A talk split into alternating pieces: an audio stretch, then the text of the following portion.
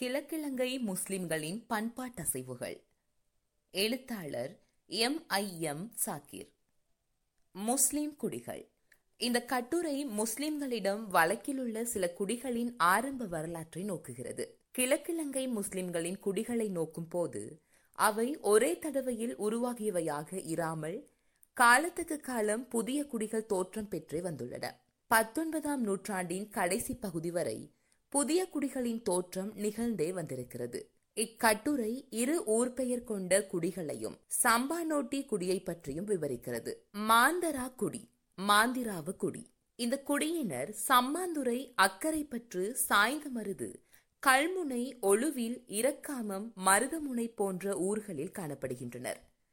எல்லா ஊர்களிலும் இந்த குடிப்பெயர் பெரும்பாலும் ஒரே மாதிரியாகவே பயன்படுத்தப்படுகிறது. இந்த குடிப்பெயர் ஒரு ஊரின் பெயராகும். இலங்கையின் வடமேல் மாகாணத்தில் குருநாகல் மாவட்டத்தில் ரிதிகம பிரதேச செயலாளர் பிரிவில் அமைந்துள்ள பானகமுவ என்ற கிராமமே இந்த பெயரால் அழைக்கப்படுகிறது. தற்போது பானகமுவ என்ற பெயர் பிரபல்யமானதால் மாந்திராவ என்று அழைக்கப்படுவது கைவிடப்பட்டுள்ளது.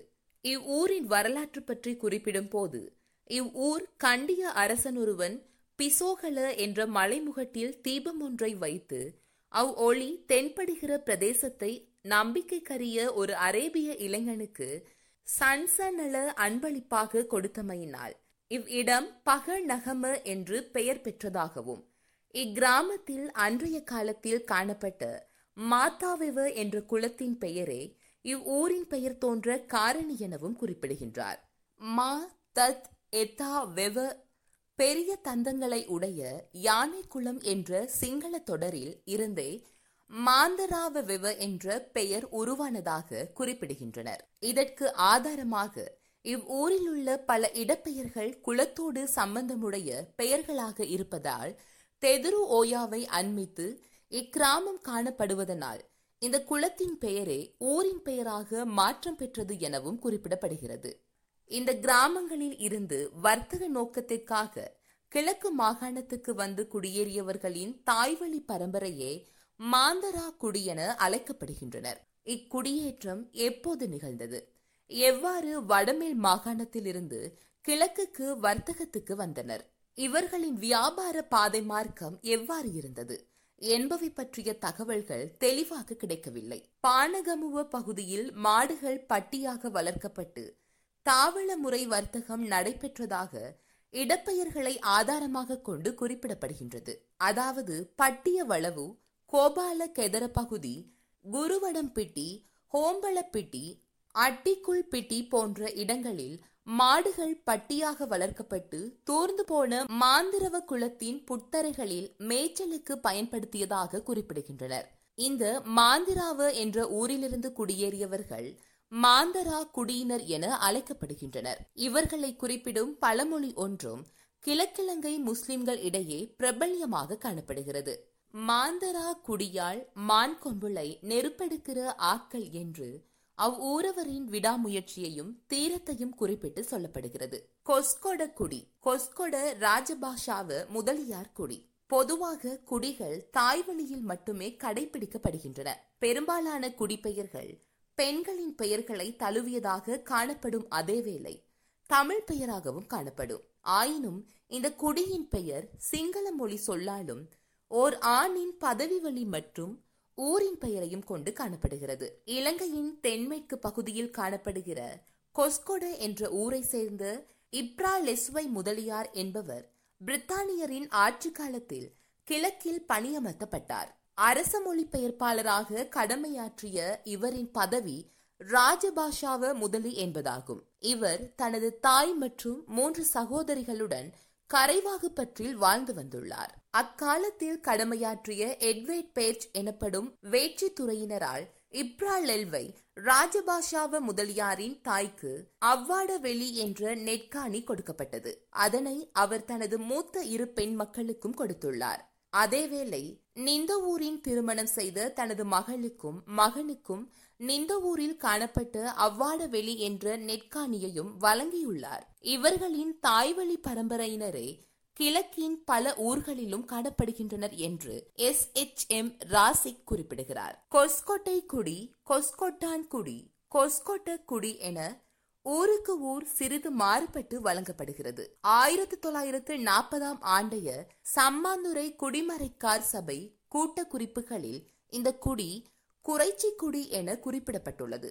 அதேவேளை இந்த குடிக்கு தேன்முதலி குடி என்ற சிறப்பு பெயரும் காணப்படுகிறது. அக்கால வணிக மொழியான ஆங்கிலத்தை சரளமாகவும் இனிமையாகவும் நளினமாகவும் நீதிபதியிடம் முன்வைத்தமையினால் ராஜபாஷாவ முதலியார் தேன் முதலியார் என அழைக்கப்பட்டதாகவும் வாய்வழி கதைகள் குறிப்பிடுகின்றன. இதனால் கொஸ்கொடக்குடி தேன்முதலி குடி என சம்மாந்துறையில் நிலைக்க பெற்றுள்ளது அதேவேளை கரவாகு பற்றி சேர்ந்த காசிம் ஜி இந்த குடியினர் அபுபக்கர் என்ற கலிபாவின் வம்சத்தில் வந்தவர்கள் என்றும் கொஸ்கொட கிராமத்திலிருந்து குடியேறி உள்ளனர் என்றும் தனது நூலில் குறிப்பிடுகின்றார். அதேவேளை சம்மாந்துறை குடிமறைக்கார் சங்கத்தின் ஆயிரத்தி தொள்ளாயிரத்து நாற்பதாம் ஆண்டு கூட்டக்குறிப்பு புத்தகத்தில் இந்த குடி பட்டியலில் தேன்முதலி குடி எனவும் குடிமறைக்கார் கையொப்பத்தில் குறைஷி குடி எனவும் குறிப்பிடப்பட்டுள்ளனர்.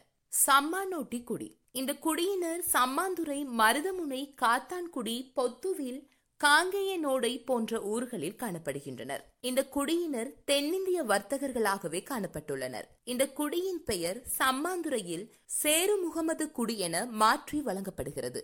அதேவேளை ஆரையம்பதியில் தமிழர்களிடையேயும் சம்மானோட்டி குடி காணப்படுகிறது. சம்பான் என்பது தூய தமிழ் சொல்லல்ல என்று தமிழறிஞர்களால் கூறப்படுகிறது. இது பக்ரி திமிழ் தோணி படகு நாவாய் போன்ற தமிழ் சொற்களுக்கு சமனானது என அறிஞர்கள் கூறுகின்றனர். மற்றும் அவர்கள் சீன மொழியிலிருந்து தமிழுக்கு வந்துள்ள வேற்றுமொழி சொல்லென இதை கூறுகின்றனர். ஆங்கில மொழிக்கு ஆயிரத்து அறுநூற்று பத்து இருபதுகளில் சீன மொழியிலிருந்து வந்ததாக ஆங்கில அகராதிகளில் காணப்படுகிறது. தூர கிழக்காசிய மொழிகளில் ஒன்றான மலாய் மொழியிலும் சம்பான் என்பதன் பொருள் தோணி அல்லது சிறு படகு என்றே அகராதிகளில் காணப்படுகிறது. இவ்வார்த்தை மலாய் மொழிக்கும் சீன மொழியிலிருந்தே சென்றுள்ளது. தென்னிந்திய முஸ்லிம்களின் வர்த்தகமும் இலங்கையின் கிழக்கு பகுதியிலேயே சிறப்பாக காணப்பட்டதற்கு பல வரலாற்று ஆதாரங்கள் உள்ளன. அவ்வாறான இந்திய முஸ்லிம் வர்த்தகர்களில் ஒரு பகுதியினர்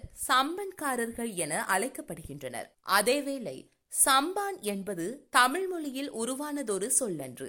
எனினும் தமிழ் மொழியில் கலந்த வெளிநாட்டு சொல்லாகும். தமிழ் அகராதிகளிலும் காணப்படுகிறது. இது உண்மையில் கண்டோனிஸ் மொழி மூல சொற்களில் இருந்து உருவான சொல்லாகும். இது அம்மொழியில் சம் பண் என்ற இரு வார்த்தைகளின் சேர்க்கையாகும். சம் மூன்று என்றும் பண் பலகை என்றும் பொருள்படும். சம்பன் மூன்று பெரும் பலகைகளால் ஆக்கப்பட்ட படகு அல்லது கப்பல் அல்லது சிறு கப்பல் என பொருள்படும். இது சீன மொழிக்குள் சென்று படகு கப்பல்களை குறிக்கும் சொல்லாக பயன்படுத்தப்பட்டது. பின்னர் தூர கிழக்காசிய மொழிகளிலும் அதே பொருள்பட பயன்படுத்தப்பட்டது. Malaysia China Singapore Taiwan Hong Kong போன்ற நாடுகளிலும் முப்பதுக்கும் மேற்பட்ட பிற மொழிகளிலும் இதன் உச்சரிப்பு சம்பன் என்பதை ஒத்ததாகவே காணப்படுகிறது. கடற்கரையோரங்களை அடுத்து கடலில் ஓடும் ஒரு சிறந்த ஓடமாக சம்பான் கருதப்படுகிறது. அதாவது ஆற்றிலும் கடலிலும் குறைந்த செலவில் நீண்ட தூரங்களுக்கு விரைவில் செல்லும் அரிய நீர் போக்குவரத்து சாதனமாகும். இது லேசான தோணியாகும். அதன் பகுதி தேலின் வாளை போல் இரு பக்கங்களிலும் உயர்ந்து நிற்கும். இத்தோணியின் இரு பக்கங்களும் இரண்டு துடுப்புகள் இணைக்கப்பட்டிருக்கின்றன. இது கரடுமுரடாக சுழன்று எழும் அலைகளிலும் கலங்காது ஓடுகிறது. பண்டு தொட்டு இத்தகைய தோணிகள் வங்கத்திலும் தமிழகத்திலும் கேரளாவிலும் ஈழ நாட்டிலும் ஏராளமாக ஓடிக்கொண்டிருந்தன. அம்பாந்தோட்டை என்ற ஊரும் சம்பாந்துறை என்ற ஊரும் நில ரீதியாக தொடர்பு பட்டிருப்பது குறிப்பிடத்தக்கது என ஏ பி எம் இத்ரிஸ் சோழக தேசம் எனும் தனது ஆய்வில் குறிப்பிடுகிறார். சம்பன்காரர்கள் என்ற இந்த சொல் சம்மான் படகுகளை பயன்படுத்திய தென்னிந்திய முஸ்லிம் வர்த்தகர்களை குறிக்கும்படியாக பயன்படுகிறது. இது சிங்கள மொழியில் ஹம்பன்காரய என வழங்கப்படுகிறது. தமிழ் அகராதிகளில் சம்மான்காரர்கள் சம்மானோட்டிகள் எனவும் குறிப்பிடப்படுகின்றனர். இங்கு சம்மான்காரர்கள் என்று பொதுவாக குறிப்பிடப்படுகிறது. இவர்களையே கேரளத்தில் மரைக்காயர்கள் என்று அழைக்கின்றனர். மரக்கள ஆயர்கள் என்பதிலிருந்து இந்த சொல் தோன்றியதாக குறிப்பிடுவர். மரக்கலங்களுக்கு பொறுப்பான தலைவனை குறிக்க இந்த சொல் பயன்படுத்தப்படுகிறது. சிங்களத்தில் மரக்கல மினிச என்றவாறும் இச்சொல் கையாளப்படுகிறது. சம்மன்காரர்களுடனான இலங்கை மக்களின் வர்த்தகம் நாட்டின் அனைத்து துறைகள் மூலமும் இடம்பெற்றது எனலாம். புராதன மட்டக்களப்பு துறைமுகத்துக்கும் தென்னிந்திய துறைமுகங்களுக்குமான தொடர்பு நீடித்து நிலைத்து ஒன்றாகும் என பேராசிரியர் அரசரத்தினம் கூறுகிறார். இதே போன்றே கொழும்பு துறைமுகத்தில் இடம்பெற்ற வர்த்தகத்துக்கு சான்றாக ரெட்மோஸ் என்றழைக்கப்படும் சம்மான் கோட்டுப்பள்ளி வாசல் காணப்படுகிறது. இதே போன்று ஹம்பன்தோட்டு சம்மாந்துறை போன்ற ஊர்களின் பெயர்களும் இத்தொடர்புகளால் ஏற்பட்ட ஒன்றாகும். ஆரம்ப காலங்களில் பல வகையான அளவுகளில் சம்பான் தோணிகள் காணப்பட்டன. எட்டு அடி முதல் முப்பது அடி வரையான நீள அளவுகளிலும் இவை காணப்பட்டுள்ளன. பொருட்களை ஏற்றி செல்லவும் உள்நாட்டு பிரயாணங்களுக்கும் இவை பெரிதும் பயன்பட்டன. இன்று இவற்றின் பயன்பாடும் சொல்வழக்கும் அருகி போயுள்ளது. தூர கிழக்காசிய நாடுகளில் ஒரு சில பகுதிகளில் இன்றும் சம்பான் தோணிகள் பயன்பாட்டில் உள்ளன.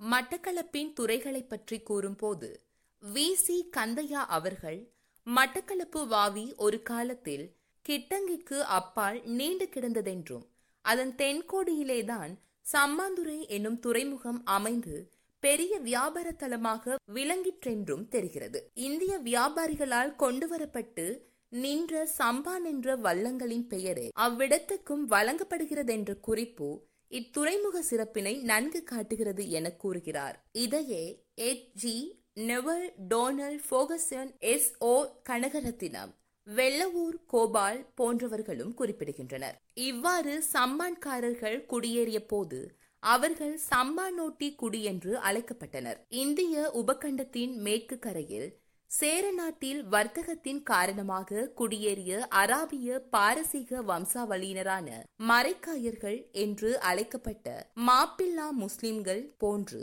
இலங்கையின் கிழக்கு கரையில் தாய்வழி பாரம்பரியத்தை காட்டுவதாக காணப்படும் குடிவழி முறையில் சம்மானோட்டி குடியையும் குறிப்பிடலாம். கப்பத் தலைவர்களை அழைக்கும் மரைக்காயர் என்ற பெயர். குடிகளின் தலைவர்களுக்கு குறிப்பிடப்படும் பதவி பெயராக நிலைத்தமை முஸ்லிம்களின் கடல்வழி வர்த்தகத்தின் கலாசார செல்வாக்காகவே காணப்படுகிறது. அதேவேளை சம்மான் தோணிகளை தென்னிந்திய வர்த்தகர்கள் மட்டுமன்றி மலாயர்கள் சீனர்கள் ஜாவா தேசத்தினர் போன்றோரும் பெருமளவு பயன்படுத்தியுள்ளனர். ஆனால் அவர்கள் சம்மான்காரர்கள் என பொதுவாக அழைக்கப்படுவதில்லை. இவ்வாறு குடியேறிய வசித்த தூர கிழக்காசிரியர்கள் அவர்களின் மொழியையும் பிராந்தியத்தையும் அடிப்படையாக கொண்டு ஜாவா குடியினர் என்று அழைக்கப்பட்டனர்.